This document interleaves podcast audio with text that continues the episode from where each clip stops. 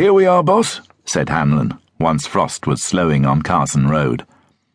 Nosing the unmarked Cortina to a stop outside the Hudson house, Frost managed to scrape the hubcaps noisily along the curb. Hurriedly, he clambered out and lit a cigarette, taking two long, hard puffs before throwing the smouldering remains onto the crazy paving. Sensing something was wrong before he even reached the smoked glass front door, Frost suddenly increased his pace. What was strange was the fact that there was no one anxiously peering out of a window to see who had pulled up that the house was oddly still. The curtains were not drawn, the windows were shut. Frost stuck his finger on the bell, heard a ding dong, and waited. Nothing. Impatient, he rapped on the glass to no effect. Doesn't look like anyone's home, boss, said Hanlon behind him, still catching his breath. I'd rather you didn't call me boss if that's all right, Arthur. It might give me ideas above my station. You wait here. I'm going round the back. Left on his own, Hanlon bent down and peered through the letterbox. He caught a whiff of alpine air freshener. He didn't remember that from yesterday evening. He heard nothing and saw only an empty hall. Standing up, he tried the door. Locked.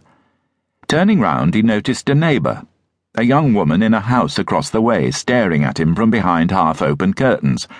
Then he noticed someone else older, in another front window, and another.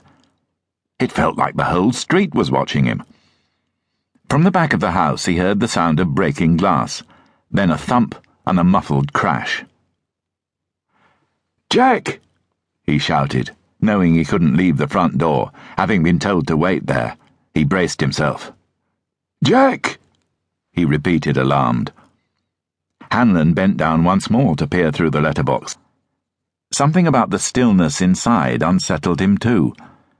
On the verge of retreating to the car to call for backup, Hanlon watched, relieved, as the distinctive form of Frost, shrouded in his Mac, approached the other side of the smoked glass. Shit, he heard Frost say. The detective sergeant clearly couldn't open the front door from the inside either. It must have been double locked, the key missing.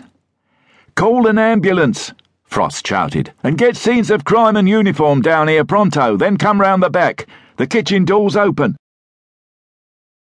Frost quickly returned to the kitchen, and to, he presumed, Wendy Hudson.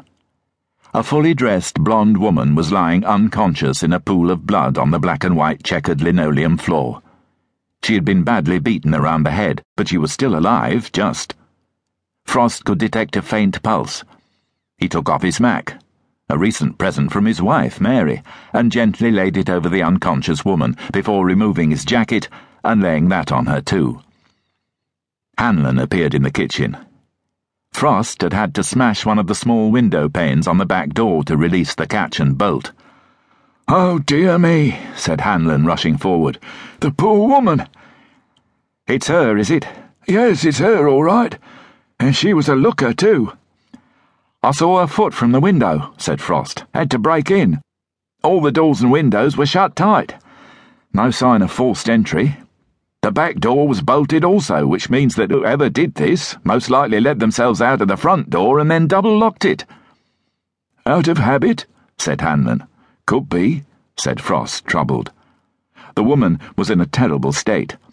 It had been a brutal, frenzied attack, though given her untouched clothing, it didn't look like she'd been sexually assaulted.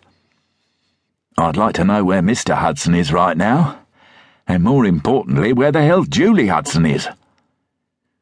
A case of a missing child, a presumed runaway, had suddenly become a lot more complicated. I'll alert control. Get them to put out a search for Stephen Hudson right away, said Hanlon, still short of breath. I noticed his car wasn't out the front. That's what they pay you for, Arthur. Sharp insights like that? He was there yesterday evening, said Hanlon. A flashy bright yellow TR7. A man of taste, Frost shrugged. Steve Hudson's in the motor business. That place out on Bath Road. Nearly new sport.